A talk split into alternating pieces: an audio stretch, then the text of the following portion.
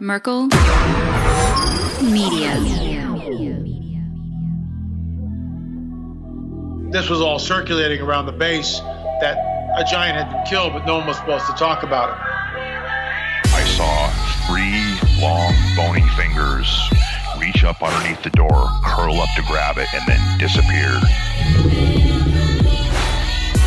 When he came over to me, dude, he slithered over to me.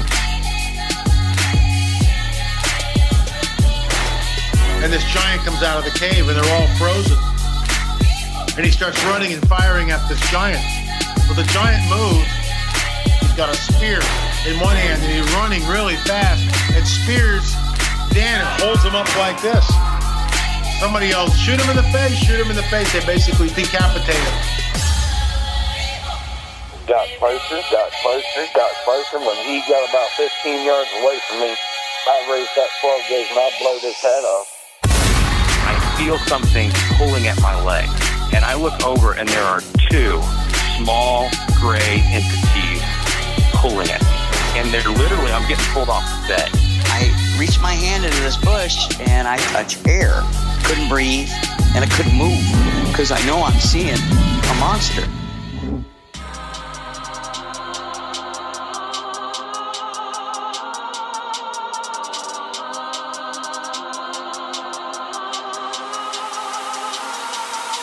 Yep.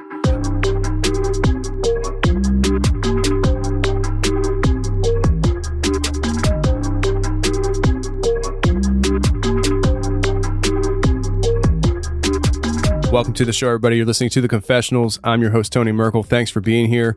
I'm still struggling and fighting this COVID, so uh, bear with me, friends, for the lack of enthusiasm on these recordings. I am all heart, no windpipes. I have a hard time breathing right now. So if you have a crazy wild experience you want to share with me on the show, go ahead and shoot me an email. My email address is the confessionals at the confessionals podcast dot com. That's the confessionals at the confessionals podcast dot com. Or go to the website, the confessionals podcast dot com, hit the contact section, and you can reach me that way as well. Either way works for me. Just get a hold of me. If you want to hear more shows on a weekly basis, all you got to do is become a member to the website, the confessionals podcast dot com. You'll get access to a Thursday show for members only. You'll get access to the Tuesday shows ad-free on the Castos app. And you'll get access to the overtime shows that are available when we have a longer conversation with a guest. That's all available to members at the confessionals podcast dot com. Hit the join button if that interests you. Also, friends, we have prepare with the confessionals dot com. That's prepare with the confessionals dot com. There you can get yourself emergency supply food and survival gear. If they had something that could take this crap from my lungs, that'd be great, but they don't have that. But what they do have is emergency supply food and the survival gear. The food will last you up to twenty-five years on the shelf, and the gear will last as long as you don't use it. It's always good to be prepared just in case that time comes where you're going to need to survive in a rough situation. You'll make sure you and your family are good to go. So you can do that at prepare with the confessionals dot com. Also, check out the YouTube channel. The YouTube channel is growing and we're continuing to try to make it grow. The Dogman documentary will be coming out soon. As soon as I'm better, I'll be talking to the guys about release dates, I'm sure. And if you don't want to miss the Dogman documentary, make sure you're subscribed to that YouTube channel so that you don't miss out on this really good documentary. And before we get into this week's show, friends, I just remind you that we are still doing the Spirits Are In Tour on April eighth through the ninth this year, twenty twenty-two. If you are interested in coming with me to the Shanley Hotel for a haunted night adventure, you're going to want to contact Creed and Jen over at Educated Wanderer. All you got to do is email them travel group tours at A O L dot com, or you can call them nine seven three, five one three, nine zero zero one, or just hit up their website, educated wanderer dot com. Reserve your spot on this trip because the seats are limited, and once it fills up, you won't be able to get access to it. So if you've been thinking about coming on the trip with us and going on this overnight adventure, then contact Creed and Jen and get your spot reserved today. Now, today we have Trey coming on the show today, and Trey is a longtime listener of the show. and he and I had a chance to sit down and talk about his investigations and how he got into paranormal investigations, because he didn't get into it because he believed in it. He got into it because he wanted to disprove it. And then how he got out of paranormal investigations was because of a Bigfoot encounter he had. Uh, it, it's really an interesting thought process he had as to why he got into paranormal investigating, and then also why he got out of paranormal investigating into Bigfoot investigating. It, I'll let him describe it to you guys, but I really hope you enjoy this conversation. Let's get to Trey right now.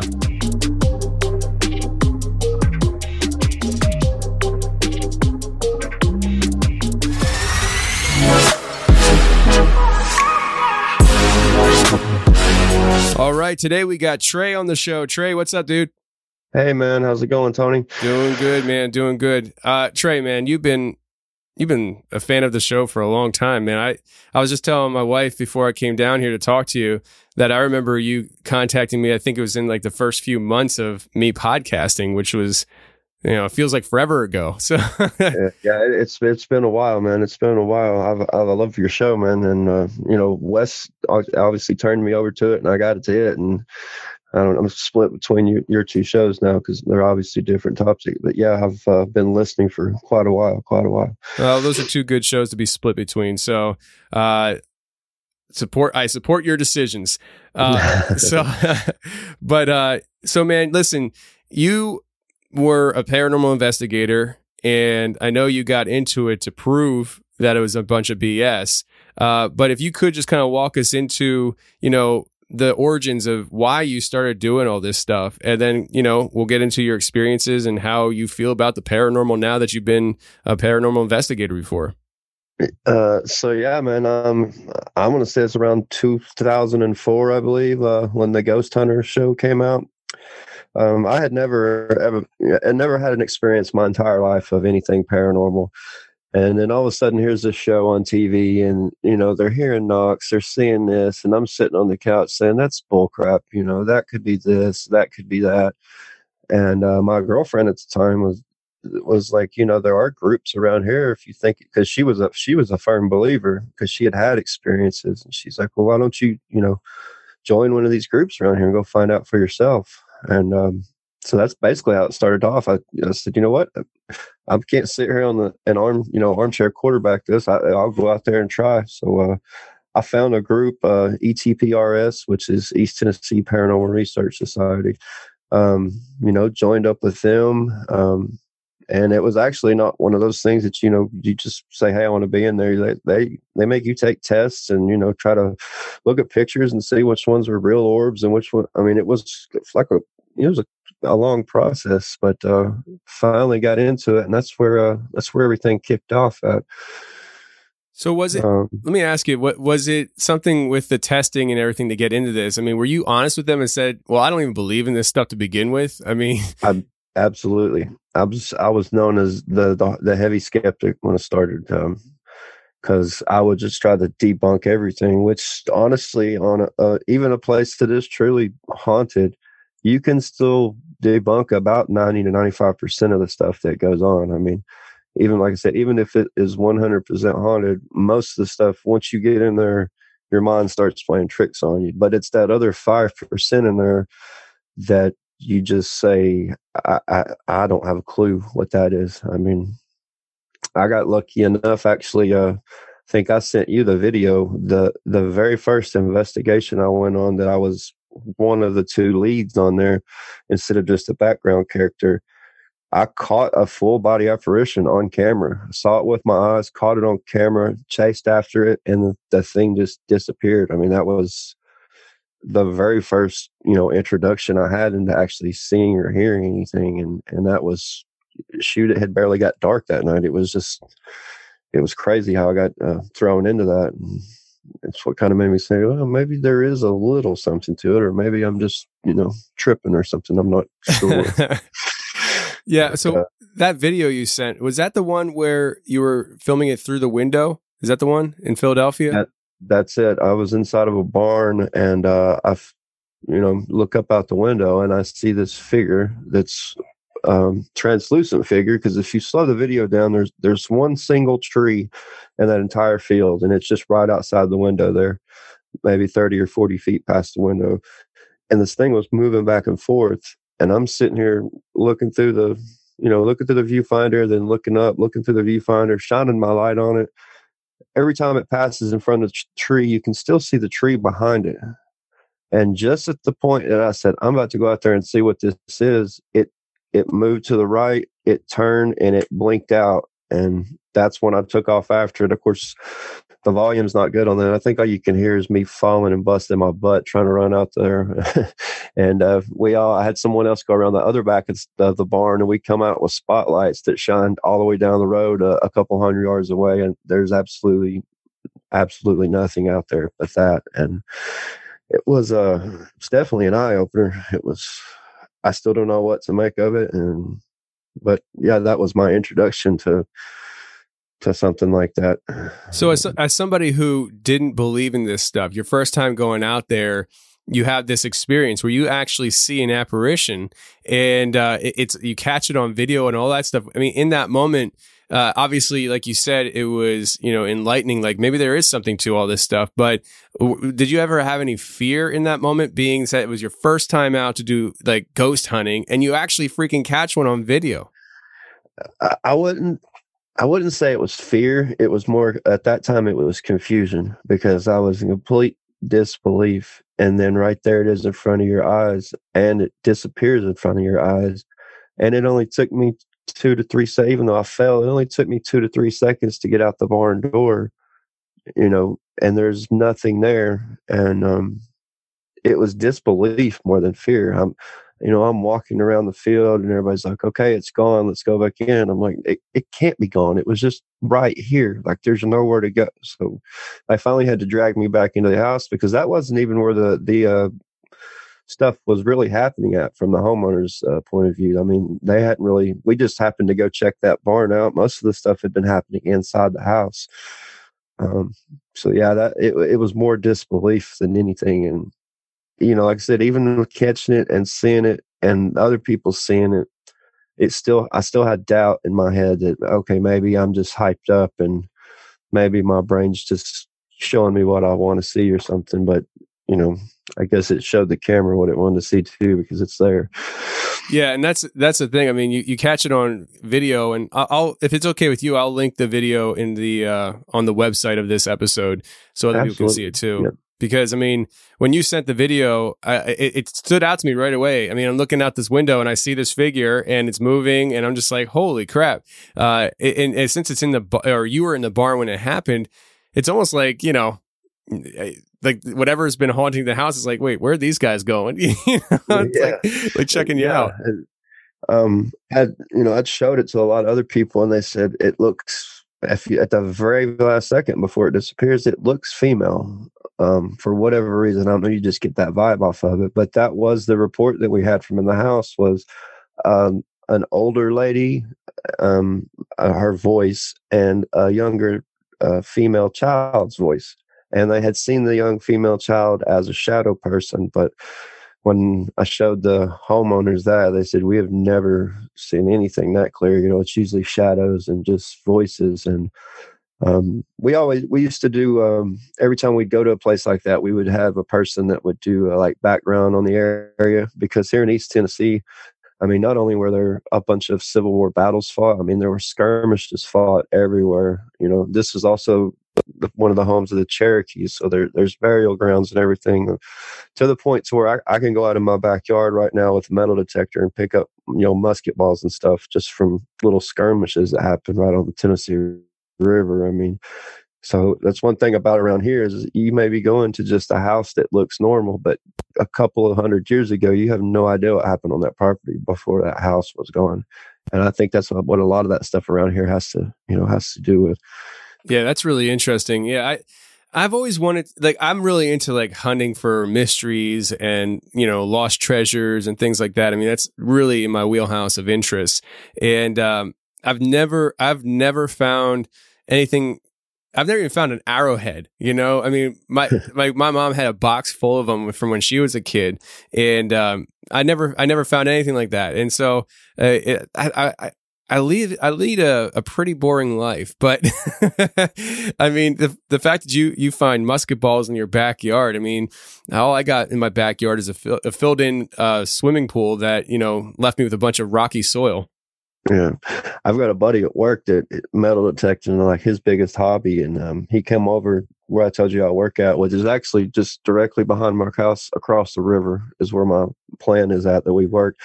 And he goes out there, and I'm working, he's off work, he's out there looking around. He finds uh, I don't remember how, it was a bunch of musket balls, but he also found a Confederate belt buckle and a Union belt buckle within like a hundred feet of each other, just in a circle. So there was something that went on, you know, like I said, just right over there.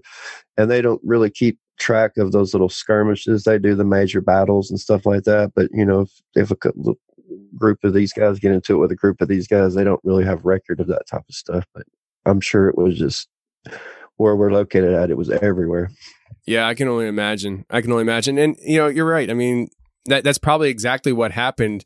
You know, it, it, you hear about the big battles and stuff like Gettysburg, you know, but uh, yeah. These guys ran into each other at other times too. And, you know, when they see each other, things pop off, you know, literally. Yep. I mean, you know, just a few hundred rounds fired at each other. That doesn't sound like a lot, but when you get out there and start looking for stuff, you're like, holy crap, what the heck went on here? And back then it was probably just them, I don't know, taking pot shots at each other. And, and it is what it is. I, I don't know. Interesting. Yep. So, uh, all right. So you're, you're now a paranormal investigator. You get accepted in this group. They, they're probably excited. They have a skeptic on hand so that they can, one, be more objective in their analysis, but also the, uh, the challenge of turning you into a believer. Uh, so where do you go from here? I mean, with your experiences and stuff, I mean, did you, uh, go to, you know, every place and have an experience? I'm assuming that's not the case. Uh, no, I'm sorry. Go ahead. No, I was just going to say, I mean, cause I know you, you mentioned about, you know, getting E V Ps and seeing shadow people and a bunch of other stuff. So where do we go? Uh, yeah, after that, um, we did actually go to quite a few places and nothing happened. I'm not you know, saying that I don't believe the homeowners or whatever, but it just it just didn't happen. So that was something else that kind of put doubt in my mind. I'm like, okay, if my first thing out here, I see this, I'm, or is somebody messing with me? Because we've been on like five investigations since. I haven't heard or seen anything. And uh, there's a little town, it's in the same county here, called Greenback. And we went to this house, and they had everything from shadow people to audio, you know, voices and stuff like that. And, um, you know, like I said, this is about five investigations later. Um, do you remember the, uh, when uh, the prequels for Star Wars came back out, and they made uh, those R two D two, uh, like little tray? They would bring like a little tray that, you know, it's kind of a little gimmick where he'd be like a waiter, and you could put batteries in it, and he would, you know, scoot across the ground and bring you drinks and beep, boop, boop, beep, and all that stuff. Yeah. So they had, uh, we're going through, and they're showing us where they've seen and heard everything else. And we walk past this R two D two unit, and they're like, oh yeah, by the way, that thing right there will turn on by itself. And we always broke up into pairs, at least pairs, sometimes three in the group. And the guy I was paired with is an ex-police officer that had just moved around here. So everyone starts walking up to go to the room, and he leans back to me. He says, get the batteries out of that thing right now. He said, I'll cover you. You know, I'll watch for you, get the battery. So I go up underneath it and take the batteries out of it and stick them in my pocket. We don't think anything else about it. Um, we were up in the bedroom doing an E V P session that night, and uh, we heard some disembodied voices, which we, for whatever reason, we did not catch on recorder, but we both heard them. I went into the closet to open it up and got instant vertigo and almost passed out. He had to bring me out, lay me on the couch. So I'm like, okay, I need, I need some air. And we go get some air. Me and him do. We come back in, we're sitting in the living room doing another E V P session. And all of a sudden this R two D two unit kicks on. It doesn't move, but it starts beep, beep, beep, beep, beep, beep, you know, doing the R two sound. And he looked at me. He's like, dude, I told you to take the batteries out. And I, I reached in my pocket. I was like, they're in my pocket. So we run over there to it, flip it up, thinking, okay, maybe it's got backup batteries in it or, or something like that. And we're taking it. This thing had no batteries in it at all. Um, so there you go. There's something else that I, I can't, I can't explain, man. I mean, and this is, this is how it progressively got through these things. I went from not believing to seeing and hearing stuff that should not should not be possible. And that was one of the one of the bigger ones from one of these, you know, private residential places. So that was that was a wild night right there. Um, we uh, we told it, which we didn't catch it on camera. We caught that on audio of it going off, and um, we finally told the homeowners later. Yeah, on our on our walkthrough, uh, I took the batteries out of it with you guys without you guys knowing. And I mean, they weren't upset about it, but it was it's just one of those things that I. It happened. I have no explanation of how it happened.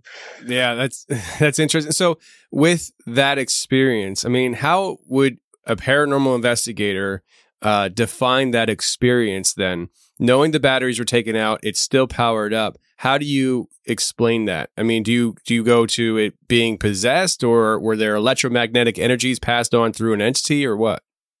See, that that's that's the hard thing to say. I mean, It, it could have been possessed. It could have just been residual energy from something from long ago that said, hey, you know, there's wires and circuits in here. Let me just put whatever energy I have in here to make this thing beep a few times. It could have been poltergeist activity, which um, I don't know about that. That's usually when you have younger, uh, like teenage kids involved, and there were no kids like that there. So it, it's it's hard to say, man. That's... Uh, It's hard to get an answer on any of this stuff. Even even when you, like I said, when you see it, you record it, you can repeat the experiment, everything, you still don't have an answer for it.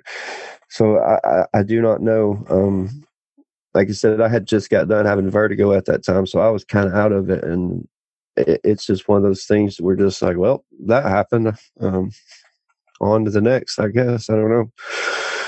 Um, those people, I, I, do, I did notice... Um, a theme that did start showing up though in places um, where activity was happening. One of the biggest r- recurring themes were they were doing house renovations. Uh, f- I, for whatever reason, you know, I had always heard that and thought, okay, you know, that's just something they say, but no, that became a recurring theme. And these people were doing renovations on their house and all this stuff was kicking up. So um, I don't know if, See, I even hate to say ghosts because then that implies that there's an afterlife. And if, you know, it's, I don't know. I, that's the whole problem with this situation is I've seen it. I've, I've heard it. I've felt it. I've seen people get attacked by it, but I still don't have any answers for it. And it, it gets frustrating to, to a point. You know what I mean? Um, yeah, no, I, I get it. I mean, as somebody who listens to a lot of people's stories and stuff, uh, there, there's oftentimes that, they'll say something that I'm just like, I don't even know how to define that. I have no idea, you know? And it's like, you'll often hear me say, well, I don't, I don't know. Like, yeah, that's, like that's all you can do is yeah. just throw your hands up and say, well, that happened. Yep. I, I'm not crazy. Other people witnessed it. I, you know, recorded it. I don't know what to tell you. Your R two D two unit likes to work by itself without batteries.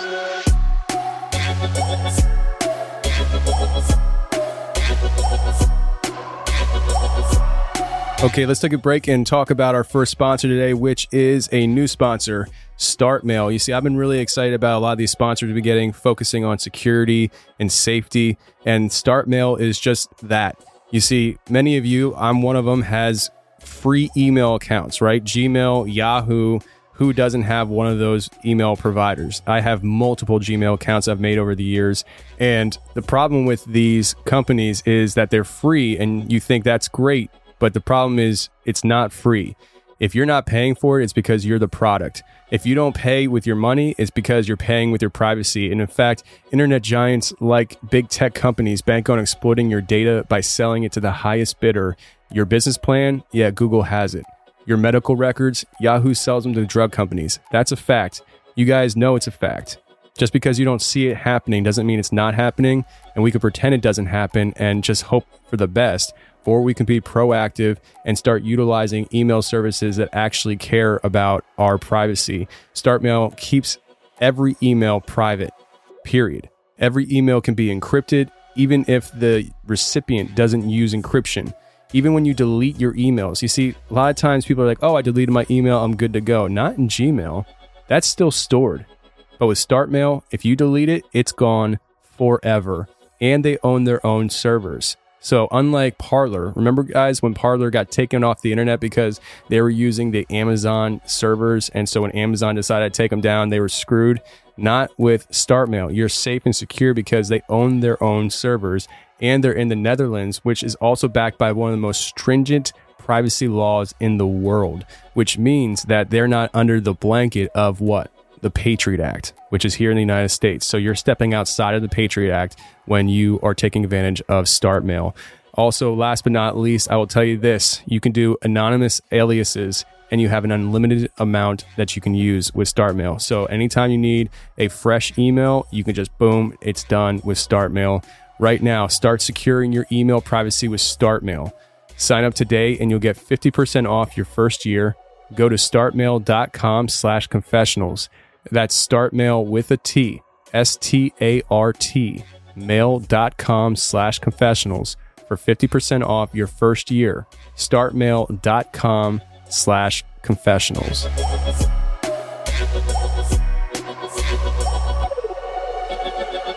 So when people when people bring a paranormal investigation team in, like these private residences and stuff, is it something that they're contacting you to help you, have you help stop the activity, or to confirm that they are actually not going crazy? Um, it's a little bit of both. It depends. Um, there was a couple of demonic cases that I was involved. Well, one one the entire group was involved in, but I wasn't there because it got. We had a priest and it got really anxious. Those kind of people are trying to get rid of it. Uh, the people like I was talking about with R two D two unit, they were wanting to get rid of it, I guess, but they were more wanting confirmation that, that they weren't going crazy.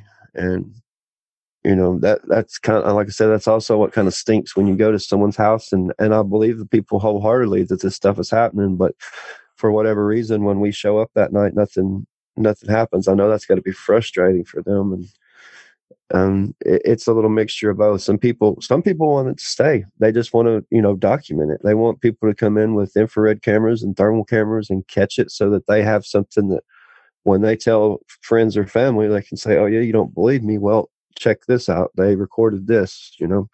It, so it, it it's all dependent on the situation. Um, um like uh I don't know, we'll go to I've been to Waverly Hills Sanitarium in, in Louisville, Kentucky for five, six, I can't even think, five, five or six times. And I can tell you right now, that place is one hundred percent one of the most haunted places I've ever been into. But the people there, obviously, you know, that's a big place. They treat that like a business. They don't want that stuff gone. They want you to come there, you know, experience something, record something, have your own piece of evidence and that kind of stuff. And so it's it's just different, and it just depends on, you know, it's different throughout the people and the locations and all that kind of stuff. Um, so what what were some of the things that you've uh, experienced since you've been to Waverly so many times? I mean, uh, shoot, man, I going there five six times. I mean, I, I can only imagine that you guys were getting some good activity if you kept going back. Yeah, uh, I think there was another video I sent you of our E M F detector that we had sitting up in a room by itself with just a camera on it. And it wasn't two, three minutes after we walked out that this thing spins. You, it's on camera. It spins around, balances itself on its side, sits there for five or seconds or so, and falls over. Um, that was one of the better things that we caught on camera. We also, I don't know if you've ever been to Waverly, but the way they had the place set up there, it was kind of like in a V shape, not like a ninety degree deal.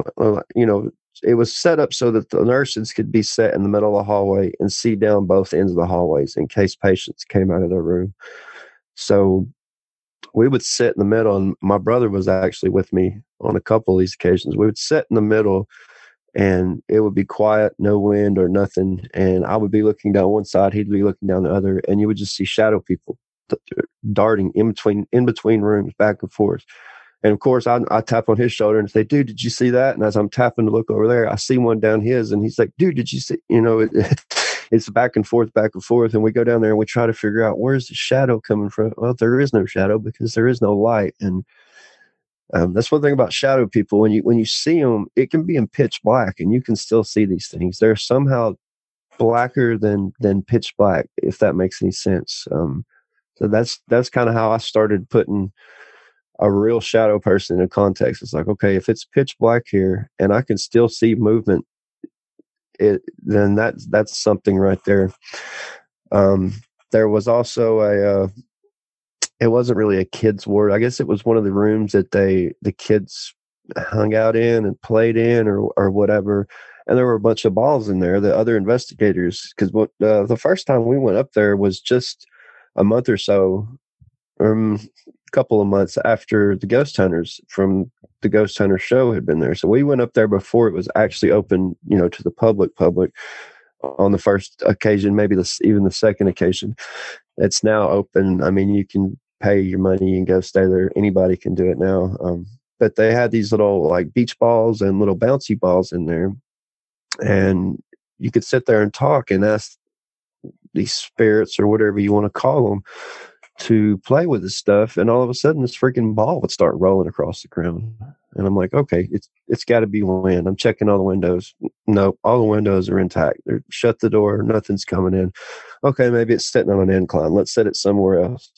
It would be sitting there perfectly still for five or ten minutes. And as soon as you would ask it to move, it was almost like something kicked it, not with enough force to get it off the ground, but kicked it and got it rolling directly towards you. I mean, that's another one of those things. That, that right there actually creeps me out more than some of the other stuff, is when it has to do, for whatever reason, when it has to do with little kids. If you hear a little kid's voice, even if it's not menacing, in the middle of the night and somewhere like that, it just, it sends chills down my spine, man. I, I would rather, I don't, I would rather see anything than that. You know what I mean? That, that right there just freaks me out for whatever reason. But, um, let's see what, oh, they, um, they had the thing out back. That's what they called the death tunnel. And they built this because it was a tuberculosis center at one point, and um, they were having so many deaths that they they built a tunnel out back so that you go straight out the back door, and it was underground, and it would come out in the parking lot because they didn't want patients to keep, you know, seeing people dying or rolling out the window. It was just not good for patient morale. And there's one spot you can get to in this tunnel where you're pitch black. You can't see either side because it's so long and so dark. And we had an E V P session there where we were asking questions and getting direct answers. You know, what's your name? And uh, obviously I can't remember, it's been years ago, but we, we'd ask what their name was. We would get a name and response. What are you here for? I'm sick. It, you know, you're sitting there basically having a conversation with something. And that's another head scratcher. I mean, what do you make of that? When it's not just like random voices that are coming through your, your audio player. It's you're asking specific questions and getting specific answers. I, I don't I don't know, man. That's that's another one of those those crazy things. Yeah. You know, at, at what point did you become a believer in all this? um, honestly, it was after the the um, it was, let's see, we went to the Greenback place. It was basically from the the Greenback place. When I told you we went to the house, the home in Greenback, Waverly Hills was our next one that we went to. It was a big group. It was a big gathering that we all did once a year. So after, you know, the R two unit kicks on and stuff, and I have the vertigo and all that, then I go to Waverly Hills and all this stuff's happening. Not to mention I'm sitting here having a conversation with something.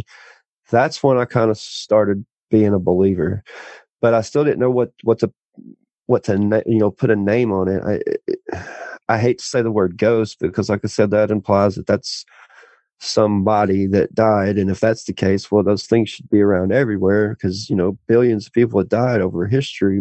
But also I'm sitting here asking its name and it's telling me its name, and we're having a full-fledged conversation. So I would say after that first Waverly Hills uh, visit is when I started to, to say, okay, nobody's messing with me. You know, the, it's not my brain. I've recorded too much. That's when I started to actually, uh, actually believe in this stuff. So you guys are at Waverly Hills. You're having these experiences. Did you go to, when you went to Waverly Hills, did you have an experience every time you went there? Every time I went there, something happened. Every time. Um, it was normally just shadow people and E V Ps. But um, like you said, the K two meter happened. Uh, you you would always see shadow people, man. And that place is so huge. You go up there with a group of eight or ten people, you guys can walk around all night in pairs and never see each other. I mean, it's just it's just huge. Um, so, yeah, every time I went to Waverly Hills, um, and also, when you go in there, like you can come out at any time when they have basically it's like a little conference area or whatever, where you, you where they pay where you pay to go in. Now you could come out there, you know, get in your lunchbox, get snacks, drinks, talk about what's going on. Every time we would come back, some somebody would have something on video or something on audio. Hey, check this out, check this out, check this out. And that's, like I said, that's just one of those places that I have no doubt in my mind is one hundred percent haunted, and it never it never let down. So yeah, it's a place to go if you ever want to check out any of this stuff for yourself, for sure. So any skeptics out there that don't believe this stuff exists, just make a trip to Waverly Hills, and you're saying they'll change their mind. I guarantee you they will change their mind. Absolutely. Make sure you get away from the group. Take one other person with you. Go sit in some random room and just start asking questions. Start talking. Just like you're talking to someone that you think, you know, is there, just talk to it and record it all. And if something visual doesn't happen, you would definitely get something audio out of that for sure. Do you have to talk? I mean, can you just sit in a, if you're a paranormal investigator, it seems like, I, I mean, uh, I, I wouldn't call myself an investigator of, of really anything. Uh, I'm just a dude that talks to people. But uh, what I see on T V and YouTube and all that stuff, people do these E V P sessions. They get the spirit boxes out, all that stuff. I often wonder, can, if the place is really haunted, can you just not just sit down in a dark, quiet room and just sit there and wait for something to happen? Absolutely. You absolutely can. Uh, the story I was telling you about my brother and I sitting there in the middle of the hallway, watching each side of the hallway, we, we sat there for twenty, thirty minutes and did not say a word. And then all of a sudden we're getting shadow people running toward us, running from door to door across the hall. Of course, obviously then we start talking. We're like, oh crap, did you see that? Yeah, I saw that. Did you see this? But no, we sit there for a good, you can go, I mean, you can talk to them. You can go there and sit there. You sometimes you can walk directly in a room. As soon as you walk into a room, something might fly off the wall at you because something may not want you in there. Um, and like I said, that doesn't necessarily mean that's demonic. That could just be a spirit that's pissed off and doesn't want you there. And you know, I mean, it it can happen multiple different ways. You can sit there for hours and and finally something will happen. You can sit there for ten or fifteen minutes asking questions, or you can walk directly in a room and something happened before you even get settled. So it's all uh, it's all different. And it, it doesn't even have to be at night either. It, it can happen during the daytime as well. Of course, of course. That that's one thing that I another thing that, you know, it's, you know, as somebody who observes a lot of these things, you know, the T V stuff or even on YouTube, a lot of times they do stuff at night because it's probably, you know, for the sim- cinematic creep factor, part partly because of that. But if a place is really haunted, you know, I don't think there's a, a time of day that the ghosts are like, ah, oh, guys, yo, it's only two o'clock in the afternoon. Let's just wait yeah. a few more hours, you know? Yeah, it, it doesn't work like that. Actually, one of the, the best orbs that I ever saw, and uh, one of my teammates actually got a picture of it, was in broad daylight. This was an orb in a house, broad daylight, illuminating its own light, and it just blinked out. I mean, and I was in the middle of the day. I, you know, not the middle of the day. It wasn't dark yet. It was probably four or five o'clock in the afternoon because we were there, get you know, getting the rundown and getting set up and all that stuff. But I can't even remember what house that was at. We, I want to say that was one in Knoxville. But uh, yeah, the best, the best orb I ever saw was in the middle of the daytime. Was that the orb that you said you saw something happening on the inside of it? It well, I didn't see it with my when I saw it with my eyes, it just looked like a light. But when the picture was taken, which was a great picture, perfectly in focus, and I wish I could track the lady down that took it. The inside of it looked, you know, you know, what are those balls called that you you know you put your hand on it, makes your hair and stuff stand up like that, has all the electricity in the middle of it. You know what I'm talking about? Yeah, yeah, they were real popular. Yeah, real popular it, back in the day. Yeah, it it kind of looked like that, and it was lots of different colors, and it was just like elect. I don't. It looked like electrical currents or something running through it, or like it's it's hard to explain. And I have tried my best to to get a hold of that lady and um, get that photo from her, because I was wanting to send that to you as well. But um, yeah, uh, that uh, that's what it looked like. It looked just like electricity flowing in the middle of it. Now, like I said, with my naked eye, it just like just looked like a white light. Never changed color on me or anything. It just kind of got smaller and smaller until it disappeared. But the photo she got of it, there's there's multiple colors in there. It looks like electricity. It, It looks like one of those little uh, static electricity balls from back in the day. That's what it looked like. Wow. Wow. That's, so, that's interesting. I mean, it almost sounds like the way you're describing it, it sounds like there's, it has its own universe on the inside of it. Yeah. Uh, yeah. That would be another way to put it. I don't know if you've ever seen that, uh, that photograph that they have of, I guess it's the entire universe basically in one photo. Yeah. And you've got lines going from here to here, and they're, they're clusters of galaxies and stuff. It's kind of like that, but with, uh, with an electricity feel to it, if it makes any, I guess what kind of like what a, uh, they show the neurons firing in your brain and stuff like that. It's, it's kind of the same thing. It's, and now I'm not saying every orb was like that, just that one that, that we saw in broad daylight and got a great picture of, that's, that's how it looked. Like there was a lot of stuff going on on the inside of it. Very interesting. Very interesting. I, I don't think I've ever heard that before about the orbs and stuff. I'd be interested to hear if other people have had similar experiences where, you know, they caught a picture, a really good picture of an orb, and they could actually see some kind of activity going on in the inside. Yep. And that, that was, that wasn't a video. That was a still picture with a really good camera that she had. And she just, I guess, happened to set it up perfect and time it at the right time, because it was a great picture. It was, uh, our website is actually, I guess they, I don't know if they changed it or what. I haven't talked to these guys in years, but it was on our website, on our homepage at one point, but the website's been either changed or taken down, or it took me uh, close to a month just to track down my videos that were, you know, my personal videos. So I had to make phone calls and all that stuff. But, but yeah, that, that was a, That was a great, a great picture. I'd actually forgot about that until you'd mentioned that to me, but I guess I mentioned that in one of the emails or something. But, well, actually, I, I can read minds, and so no, oh, okay. I got you. Yeah, that's why you want me to put these headphones on. You wanted to go yeah. straight. And, I, I wanted, okay. I wanted more of a connection. Yep, that's exactly it. Uh, so to backtrack just a little bit, you're, and I, I'm of the this opinion, but it sounds like you are as well. Where you, if a place is actually haunted, all I could do, all I have to do is sit down in a room and just hang out and chill, and something could happen. You know, it, I don't need to try to summon something in order for it to happen.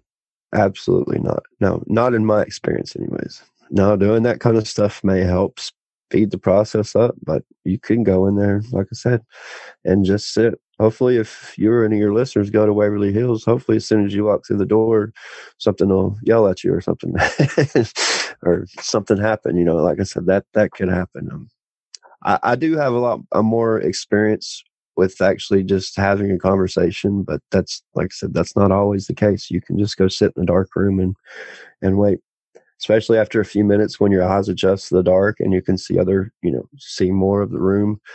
That's uh, that's a good that's a good way to do it. You know, a lot of people actually prefer it to do prefer to do it that way instead of talking or whatever. Really, I wouldn't have guessed that, because every everybody I watch on, on T V and stuff, they're all about, you know, who's here? Tell me your name. I'm angry. Yeah. You know. Yeah. Well, I've got a. I can tell you a story in a minute about uh, why you should not do that. But um, no, there were certain people in our group that their their way of, you know, we all had our own little ways of doing things. Um, a lot of times, me and Will, the guy that was a police officer, we would try provoking after, you know, so many minutes.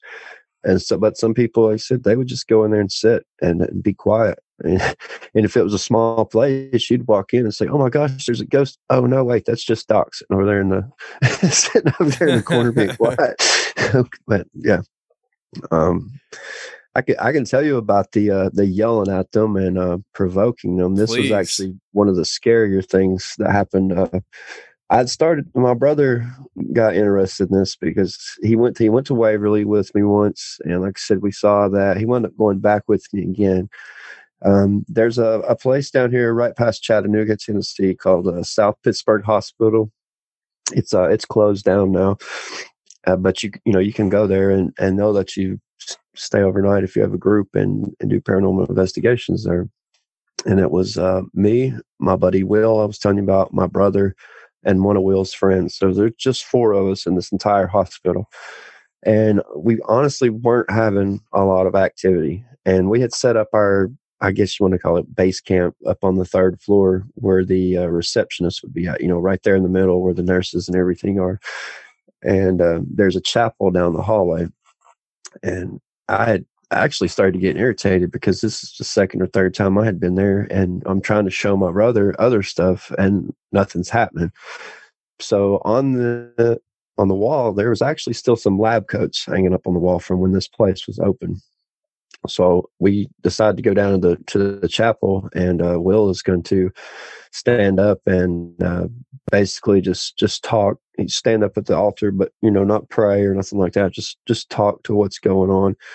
And um, I'm sitting, we're all spread out through the chapel, or it's kind of a small chapel, but we're all spread out through it. And I've got this lab coat on, and I get irritated and just start yelling as if I'm a nurse, you know, telling them they need to get back in bed. You know, you're not coming out to play. You need to go back to bed, blah, blah, blah. All of a sudden, my brother stands up and he said, "Trey, my shoulder's burning." And I was, "What do you mean it's burning?" You know, so we stop what we're doing and we run over there. And it's on the back of his shoulder, so he can't see it. And we, he lifts his shirt up, and I've got photos of this as well. And Will and I come over there, and he and my brother's like, "What? What's wrong with it? What's wrong with it?" And dude, you could see welts coming up on the back of his shoulder, like claw marks. You could see them rising where something had just scratched him. And Will and I look at each other. We don't want to tell him what happened to freak him out, but he's like, "Man, it's burning! It's burning! It's burning!" So. um You know, we just kind of tell him, you know, calm down, be easy. We got out of there. We went back, and I got back to the receptionist area, and I'm thinking, great, I've just provoked something into attacking my brother. This is not good.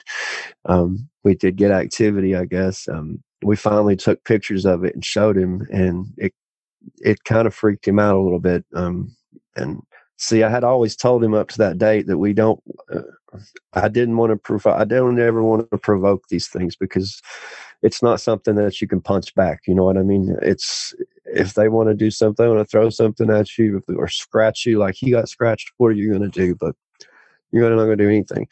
But it had come to a point in the night where it was almost time for us to, to you know, start packing stuff up, because it was going to be daylight. And we started smack talking, and I guess we got what what we deserved and what we were looking for, because he got scratched. But the way he got scratched, like I said, when we went over there, his shoulder was just red. But as we were shining the light on it, you could actively see the welts start coming up on it. It's um, and there was only three of them, which was weird. It wasn't like a whole full hand or four fingers. There was three of them, but. But yeah, we we got photos of that too. So that's one reason I would say not to provoke these things, and, and unless you're ready for something bad that could happen. I'm not saying it will, but it could happen.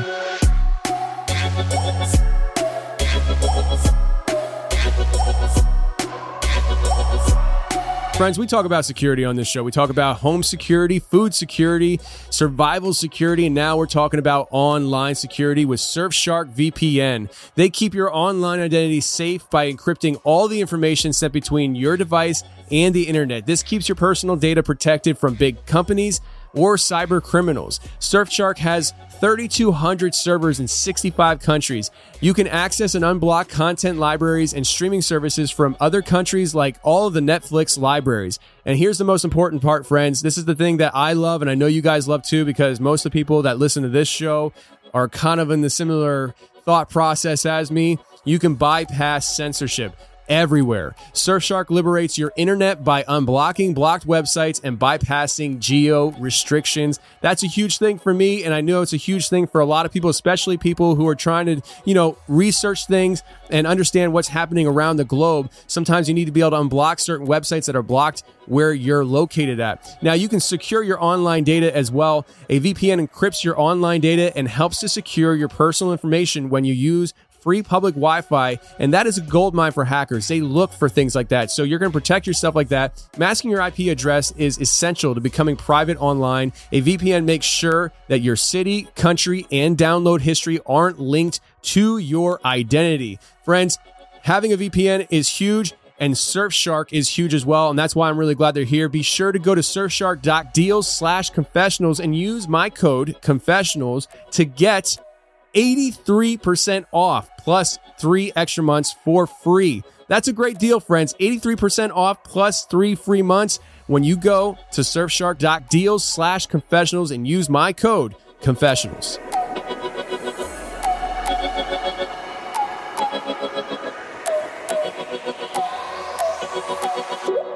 So the three scratches, I mean, that's something that a lot of people talk about happening and stuff. I mean, how do you as a paranormal investigator um, view the whole three scratch thing?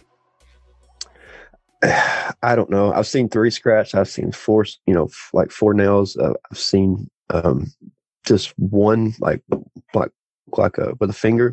I, I've, I've seen just about every spectrum on it except for five. I've never seen somebody get scratched to have like four fingers and a thumb. I've never seen that. Not to say that it doesn't happen, but I've never seen it. Um, I, I, I don't know, man. I, like I said, this this is one of the reasons I got out of this stuff, because after close to ten years of doing this stuff, I just kind of said, well, I, I don't have any answers. I've got all the evidence in the world, but I have no answers. It's just every time I get something, it just makes me ask more questions, and it um, it's about to make my head explode. So that I, I don't I don't have an answer for that for you. Was your brother involved in paranormal investigating before you? Because, I mean, you weren't a believer, then you get involved. I mean, did you did he get involved because of you? He got yeah, he got involved because he did not believe either. And he knew that I didn't believe to start with. And then I start bringing him home these videos and letting him hear these E V Ps and stuff. And he's like, you know, I want to go on one. And I'm like, yeah. I don't know, man. And then finally, the, the yearly Waverly Hills come around. I believe that was the first time. Yeah, it was the first time we went. The Waverly Hills trip come, and I asked people, I said, yo, my, my brother's very interested. Can he come? And that was the night that we sat and watched shadow people for twenty or thirty minutes, just run up and down the hallways. So, yeah, he, he got into it because of me. He did not believe either at start. He was even questioning some of the videos and, and audio and stuff I was bringing back. But, um, it didn't take him long, especially going to Waverly Hills for your first time. It it won't take you very long to uh to say there's something here. Was he scared during those times? Uh, he wasn't scared at Waverly Hills. He was having a blast. You know, he was hanging out with Big Brother and seeing this stuff. But when when we were at the the hospital here in Tennessee and he got scratched, he was trying to to hold it off like he wasn't, but I could tell in his eyes that he was freaked out. Um. He was he was ready to go. Like I said, luckily we, we were just like an hour or so away from, from being let out of there, so we could go, and uh, daylight coming up and all that good stuff. So we didn't have to stay very much longer. But yeah, he uh, he wasn't really freaked out at Waverly, but he was definitely, I could see it in his eyes, he was freaked out at, at the hospital for sure. Yeah, well, I, I can imagine. I mean, if somebody gets scratched by an entity, I mean, I, I imagine that's pretty freaky, no matter who you are. Uh, now. What are some of these demonic encounters you referenced and stuff? I mean, uh, have you ever, like, is it like you you spoke to a demonic entity or they've appeared or what? Okay, so there was only, while I was there, there was only two that I was involved in, and one of them I was not even present. They took the priest, they took the the two founders of our group, and they took one lady, which I, I guess I could get into that one first, because I did get to hear the audio and heard the eyewitness accounts from that. The, there was some, uh, I can't remember how old she was, teenage girl that re- was exhibiting possession signs. And this is, you know, this is into the point where I'm in this where I'm like, okay, I've seen this and that, but I've never seen anybody. I've watched The Exorcist. Is that what you're talking about? It's just like the girl from The Exorcist. And they're like, yeah, basically that's it. So apparently when that happened, the priest had his Bible, had a wooden uh, crucifix. This is just one of the things that happened. And while he was saying whatever prayer he was saying, the crucifix snapped in half in his hand. It was a wooden crucifix. It snapped in half. Once that happened, they swung the camera over toward him. You, you don't actually see the, the crucifix break on camera. They swing the camera over and you can see it broke in his hand, and then the picture flies off the wall. And on the audio, you can hear this teenage girl start with this god awful, god awful laugh. It it's it's something that you really don't, unless you're ready, you really don't want to hear that. That's one of the most disturbing things that, that you'll ever hear, of her laughing and talking. And she was also speaking in a language that she didn't know. I'm not sure which what language it is, because I have trouble with. Recognize even some Spanish, but um yeah, that was a bad situation. I, I do know that it eventually turned out to be okay, and she was fine um months later. But after that first interaction between the priest and the, the few investigators that were there, they kind of locked all that stuff off to the rest of the members and took care of that um, with other members of the clergy and, and stuff like that. So uh, the one that I was actually involved with, um, this was this lady that was living alone. Uh, she was a very religious lady, um, but she had just got a divorce from her husband. Her husband had done a lot of bad things, including, uh, I think, physically assaulting her and stuff like that. But um, we went up there. I was the only male, excuse me. I was the only male there, you know, this lady that owns the place and three female investigators and me. And th- the main stuff was happening in her bedroom. She was hearing growls and, and just whispers and stuff like that. Now, every time I would walk in the room, Tony, nothing, it's like everything went back to normal for whatever reason. I don't know if it was because I was the only guy there or what, but when I would walk in there, everything would stop. But they had audio recorders and video recorders set up through the whole room.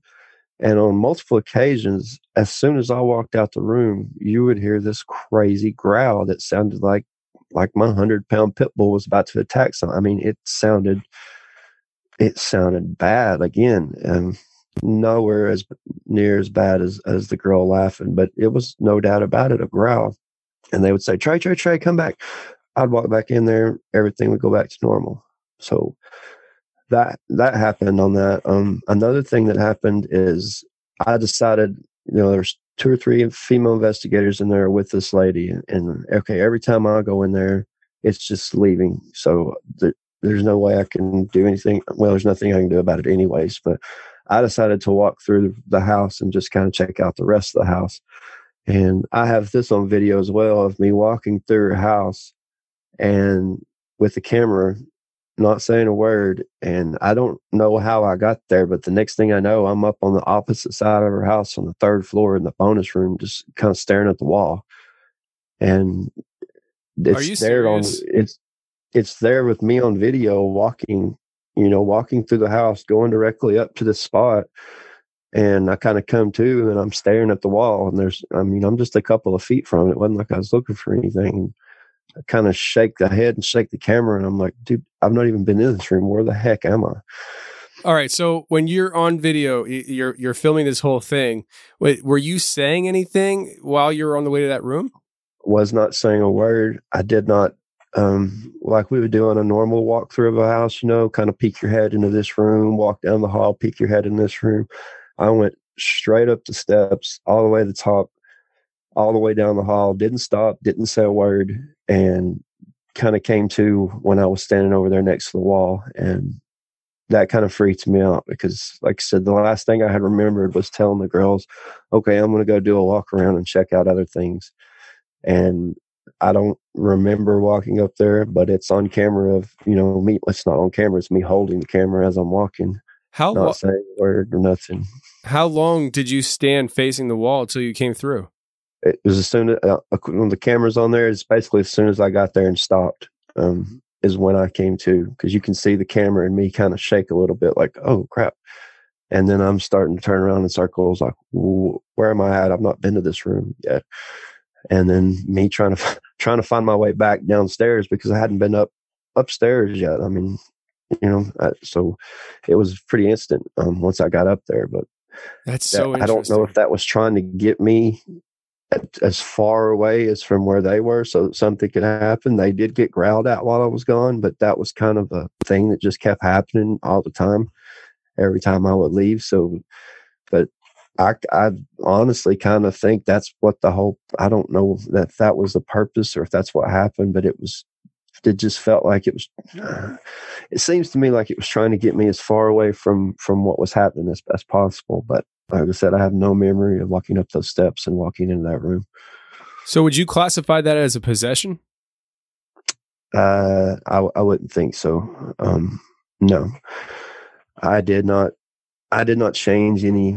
I mean, I didn't change any behaviors or nothing like that. Uh, possession's a, a. It's a hard thing to. I I would I myself would not classify it as possession. No, I would just say something wanted me to to go the opposite direction, and I did, and I wasn't harmed. I wasn't, you know, speaking in different languages. I just don't have any memory of walking up there. Basically, that's it.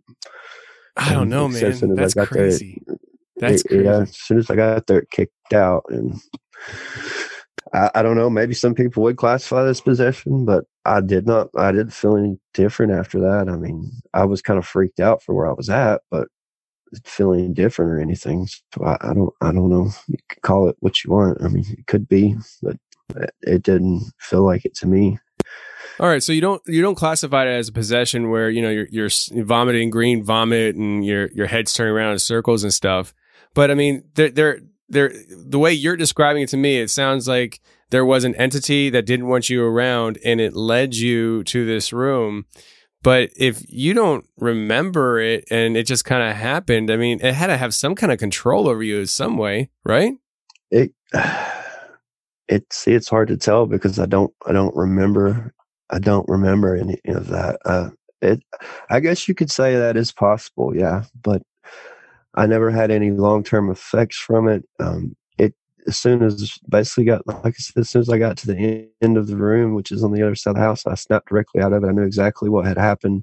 Well, not exactly what happened. I knew where I was not. Sp- I was where I was not supposed to be at, and don't remember getting there. So I, I guess it just depends on how you look at it. Yeah, that that could be. I've never thought of it that way in my life, but some other people may look at it and say, yeah. That's that, I, I find it really interesting because one of my uh, passive uh, things I do when I just need a break from, you know, editing audio or something, I hop on YouTube and I watch these guys do ghost hunting uh, videos because I, I just, I find it fascinating. It's really interesting. And sometimes I see, you know, there's this, like the the one the one time I was watching these guys and and they were investigating this house, and the one guy has something happen and he gets freaked out and he's calling for his friend. He can't find his friend anywhere. He's gone. And he's like, where is, and he's walking around and stuff, and he goes out to the shed outside and his friend's inside the shed facing the corner. And he's like, yo, and and, and, and like the kid the, the, the guy just like kind of snaps out of it at that time, but he's like, he had no recollection of any like time that had passed. He he thought that they had to go into the house still to do the investigation, and he's like, "We I, we were just in the house, man." Like it was yeah. weird. Yeah, that I mean, that kind of sounds like what happened to me, except for I didn't have any. Like I didn't realize that we hadn't started the investigation. Obviously, I knew that the ladies were downstairs in the bedroom. I knew what was going on, but it's and and almost. Uh, You know, I'm trying to remember this loosely, but it because it was years and years ago, but it almost felt to me like when when you're driving down the interstate or road that you drive all the time, and you're just kind of driving, and sooner or later, you're three or four exits past, you're like, holy crap, I, I don't even remember, you know, driving this little portion, you know what I mean? But the only thing that kind of throws that off is I guess I had never been, that's the first time I'd been in that house. That was also the first time I had been upstairs, first time I'd been in that room, but That that's kind of what I remember about it is it just seemed like one of those things like, well, I guess I just walked up here and didn't really pay attention to anything. But then I start dissecting and I'm like, no, that goes against all of the training I would have went through. You know, I, if I'm going to a new floor of a house that has activity in it, I'm not going to walk down the hall and up the stairs past seven or eight rooms and not even stick my head into one of them when I've got free reign of the house and go to one particular spot. So I don't, I don't, I don't know about that. That's um. Now you're kind of freaking me out. I hope it wasn't. I'm not trying to freak you out. It's just like, you know, if to me, from the way you described it to me, the way I'm hearing it is that, you know, you, you don't, you have missing time, and you wind up going into this room. You're staring at a wall, and for me, I have the imagery of the previous videos that I've seen. Uh, and I, to be honest with you, I was just watching the one yesterday, so it was fresh in my mind, and I was just like, holy crap. Because I, I, I'm watching the video, I'm thinking to myself, are these guys yanking my leg? I mean, come on, really? And then you, you're coming on and telling me that, yeah, that happened to you. It did, yeah. It, that's the only time, well, I shouldn't say this. That's the only time I can remember it happening. And the reason I remember it happening is because I had my camera in my hand, which was recording. That's, you know, not to say that it hadn't happened before when I didn't have a camera, I guess, but I just happened to have a video of that, and I, I don't know. Man, that's interesting. I find that so interesting. Uh, wow. So, all right, we talked about Waverly Hills and how you investigated there. You had the shadow figures. Your brother got scratched at Waverly Hills, right? No, he got scratched at uh, South Pittsburgh Hospital here in Tennessee. That's what it was. That's what it was. Okay. Yeah. And so um, we talked about these different locations, but you came into my neck of the woods. So, you, I mean, you've done investigations in uh, Philadelphia, Tennessee, but you've also come to Philadelphia, Pennsylvania to do the Eastern State Penitentiary, which, you know, I'm familiar with. I've been there myself. Uh, what kind of things have happened there? Um, honestly, it, it was a great place to visit. Um, we did have one. Well, that's not true. We saw a few shadow people, but we did have one thing that happened, which uh, the Chattanooga Paranormal team that that I went with, I believe they have it on their YouTube still. Um, you'll see a lot of um, a lot of investigators, especially on T V. They'll get these flashlights and they'll turn it to where it's just barely not on. You know what I mean? So they're like any small connection will turn the light on, and they'll sit there and ask questions, turn. You know, blink once for yes, twice for no. Um, we didn't want to do that. We used a push button flashlight that you actually had to press the button into to turn this thing on. And we were sitting at what was one of the release points where the few people that got to leave that place, because that place was a horrible place to be in jail. Um, it was basically where, you, you know, you could go through there and then you were on your way out. And it was, uh, once again, it was toward the end of the evening, and the guys from uh, Chattanooga Paranormal were basically antagonizing, saying, okay, if if you can turn this flashlight on for us, we will let you walk out of here right now. And we just kept saying it, and they were, you know, giving it a countdown. They're like, all right, you've got so many minutes left, we're leaving.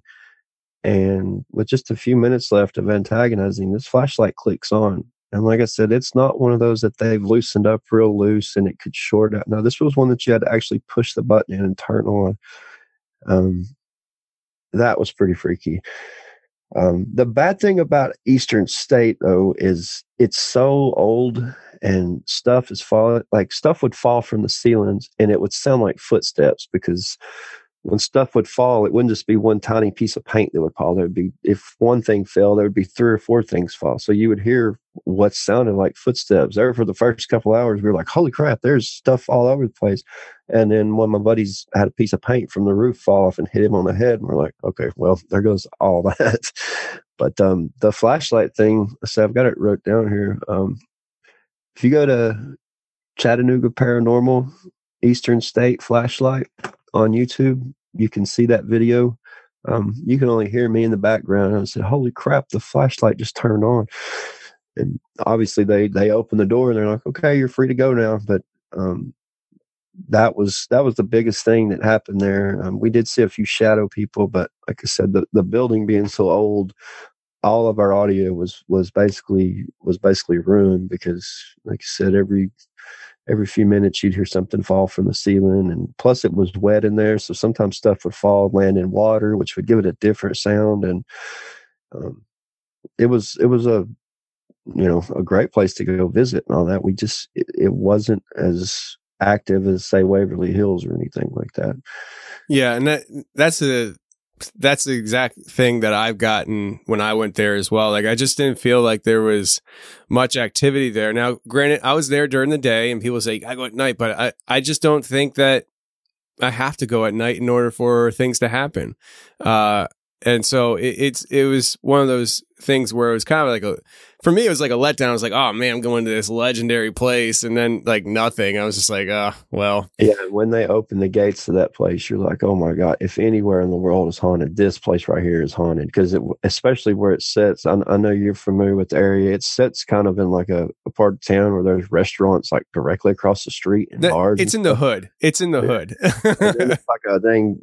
Right in the middle of it's like this huge castle looking thing, and it's just it's so old and decrepit looking, but it's right there in the middle of like all this other stuff going on. And like I said, as soon as they open the gates and let you in, my first thought was, oh my God, this this has definitely got some stuff going on. But yeah, they you know, they um when they first built that prison, it was on the outside of the city. I think they said it was like two miles outside the city, and then the city grew and grew and grew to the point that residential neighborhoods built up around the prison, and it was still being active. I think what in the nineteen seventies or something. And yeah, it was pretty light, pretty light. Yeah. yeah. It, it got to the point where, you know, people were in the neighborhood throwing drugs over the walls to prisoners. And uh, there was a, I think a kindergarten center right across the street from the prison and all this stuff. It's like, hey, maybe yeah. we should shut this down now. Yeah. Yeah. And, uh, you know, Al Capone was there at one time. Yeah. I don't remember. Do you remember seeing his cell? They yep. had like knocked a wall out and made two cells for him. He had like a couch and a, uh, not a radio, but a, Uh, like a stonograph, whatever the crap. Like he had a, a suite basically in this place, and um, but their whole their whole idea back then, from what I remember the tour guide telling us, at least when it first started, was these prisoners were sent to their room. You know, they had a, a like a a light in the ceiling, or like a place in the ceiling for sunlight to come in, and they were to pray. Like I don't remember how many hours. That's what they were supposed to do, is pray until they were forgiven, which you know. They could be forgiven by God, obviously, but the prison guards are not going to forgive them and let them out. So their whole life, the rest of their life, they were stuck in that little room, just staring at this little hole in the ceiling, praying. Yeah, I think I think the prison originally was uh, made and created by the Quakers, if I remember correctly. Isn't that true? Yeah, I believe that's right. The Quakers. Yep. And I think even when they went outside, that like they would just open up part, the back part of their cell, and they had like a little six by six, you know, fenced in area where they could go out back. So that was their outside time, was smaller than the room they were in. The room was just barely big enough to fit a bed in. And it was a pretty, pretty brutal place. But, uh, but yeah, as far as activity, I, it, it was kind of a letdown, especially me having, you know, flying from all the way down here and planning a whole couple of weekend or a weekend after and all this stuff. And it, it just, it was a kind of a letdown, but it is a really cool place. I mean, historically. Yeah, I agree. I agree. And I, like I said earlier and stuff, I absolutely love history. I, I, I mean, don't get me wrong. Eastern State Penitentiary, it, very historical. I love it. But for me, it's the, the lost history, the lost history, the mysterious lost history, you know, that I, that I really kind of, mm, I freaking love right. that stuff. Yep. Uh, so, you know, Eastern State's been really, you know, investigated a lot, and you know it, they they do tours, and you know it's a big business now. Uh, so I, I, I like the more off the beaten path kind of stuff. Yeah, and that's what I was telling you before we started, man. Um, with the exception of Waverly Hills, most of the big stuff that I've had happen has been at private private residences. Like it's not at some. You don't have to go to some abandoned hospital or something like that, because like I said, especially around here, man, you never know what these houses, what was like for my house example, you never know what was here before this house was built. You, you have no idea. I mean, it's, those are some of the best places to go, but in my opinion anyways. Yeah. I agree, man. I agree. So listen, before we wrap things up though, I, I, I know we were setting out to talk about this per se, but I, I just got to ask you, man. So the way you got out of pa- being a paranormal investigator was you had a Bigfoot experience, and you concluded that it would be easier to find answers about Bigfoot than it was the paranormal. So what was this experience that kind of made you shift your whole investigative uh, field? All right. Well, I actually, I had two. The first one I had was in two thousand eleven or twelve. I cannot remember the year. I've tried. Um, my buddies and I, when we were in high school, man, we always used to go camping on Friday nights. Everyone would go to football games, but no, we wanted, we would go camping because my buddy had a dairy, his dad had a dairy farm. So we had like two thousand acres, you know, we'd sneak a few beers out there and, and go camping or whatever. So we decided to get back together. Like I said, it was like two thousand eleven or twelve, and, uh, go out here to, uh, Cherokee National Forest and, uh, camping, excuse me.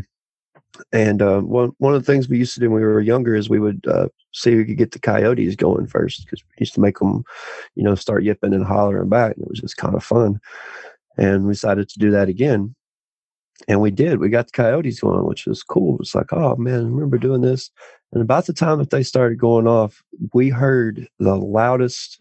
I can't even explain to you what this scream was like. It was like a woman being brutally murdered, and it was far away, but I'm telling you, I'm telling you, it was so loud. Everything shut up. And the, the coyote shut up. Me and my buddy stopped laughing. The, uh, the lights at the camp next to us came on. Like it was freaky. But I did not know that much about Sasquatch at that time. I knew, you know, I had seen the Patterson Gimlin film on, on and stuff like that, but I didn't really know a whole lot about that. I just knew this, when that happened, I went out to my Jeep and I got my gun. I was like, I'm, I don't know what that was, but I'm sleeping with my gun tonight.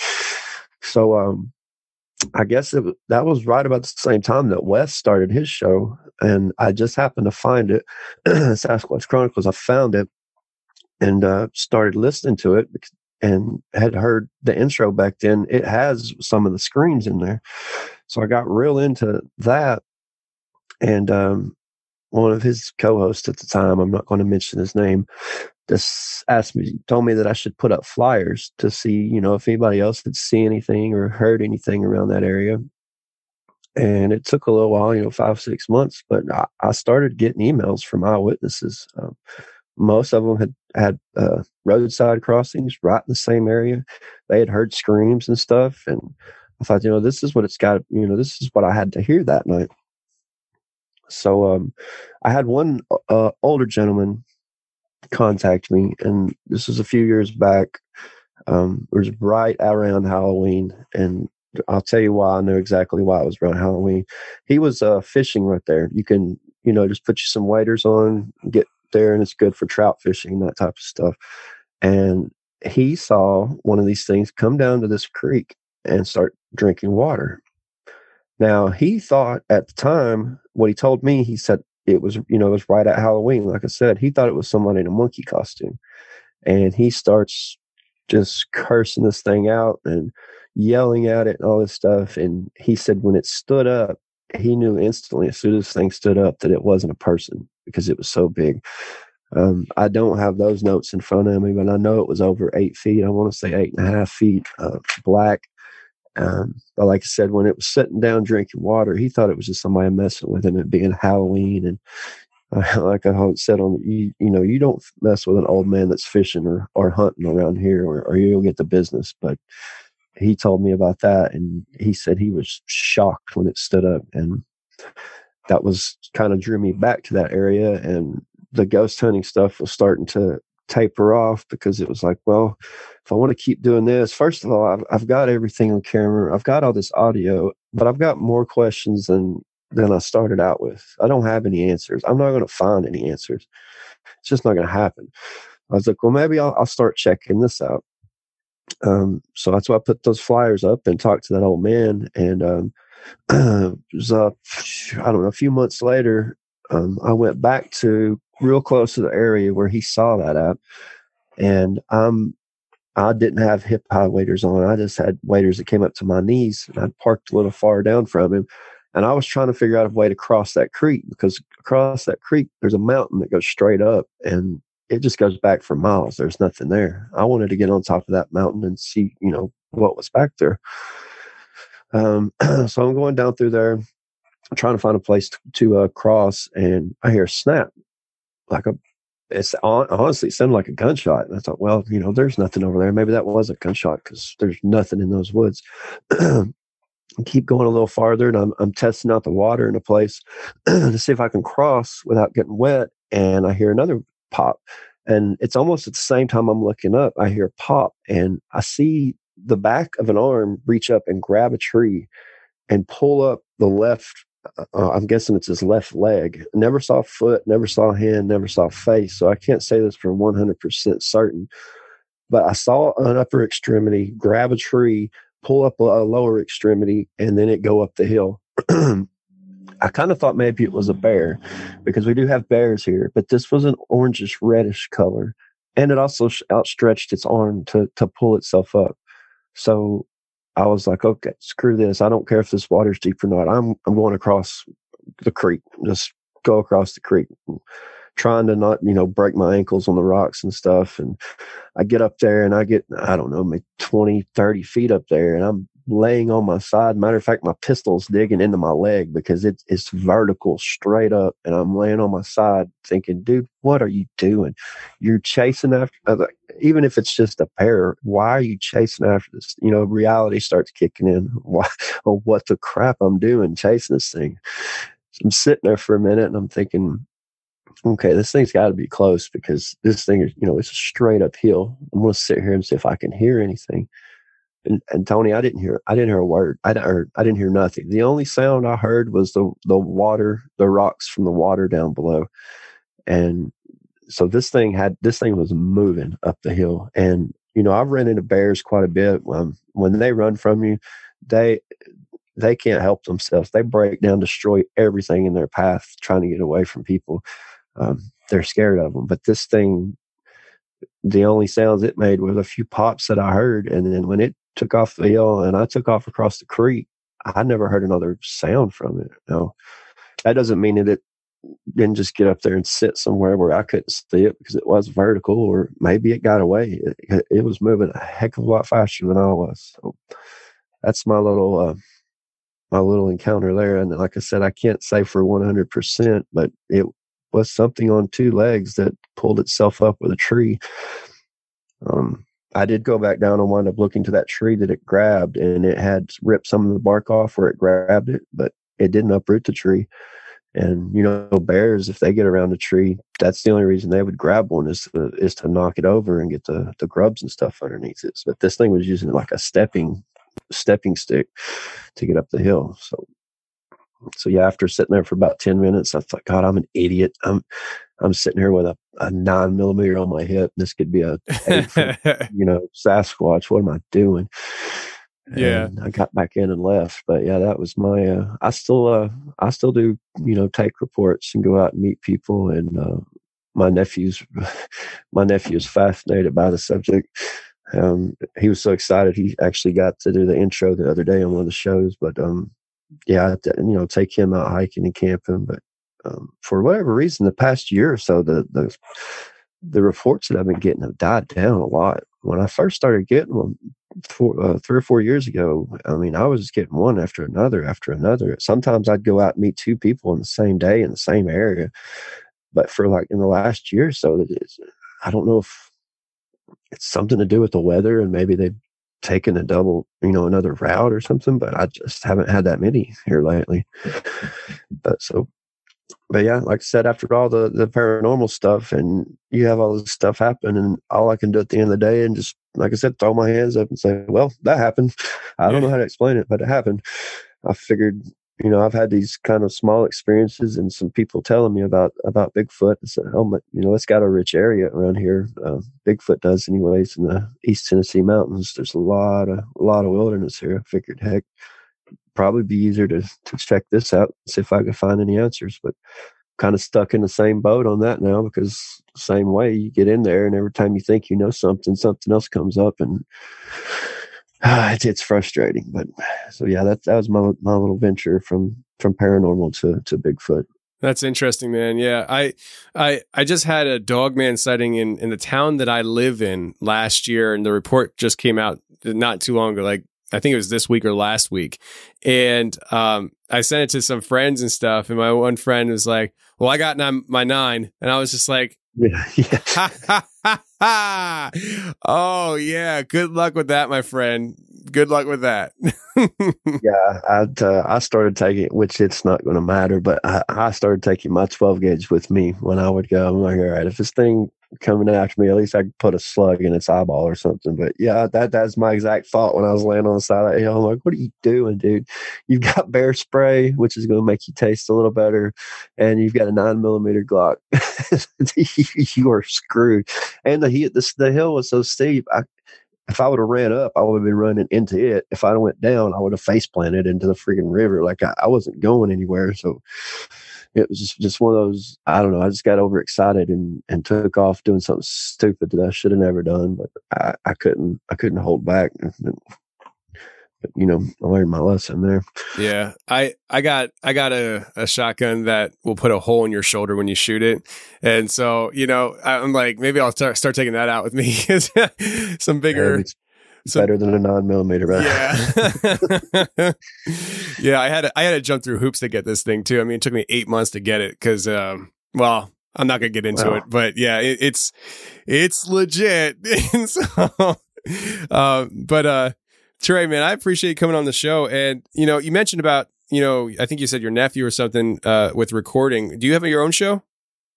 No, no, no. This was on uh, West on West uh, Sasquatch you. Chronicles. Uh, you know how he yeah, does the yeah, little yeah, intro yeah. or whatever. He, yeah, he uh, he got to say, "Hey, this is Kason from East Tennessee, and you're listening to." He just thought that was the coolest thing in the world. He's uh, his dad called me and said he's bouncing off the walls, calling all his friends, telling him he's famous now. Like, oh, great. Um, he, and we just took him camping actually a couple of weeks ago, his first camping trip of, of the year. So he's he's he's real into that. He's into survival. He likes to try to start the fire with just a flint steel and all that stuff. So he's uh, he's going to be a little little outdoorsman when he grows up, that's for sure.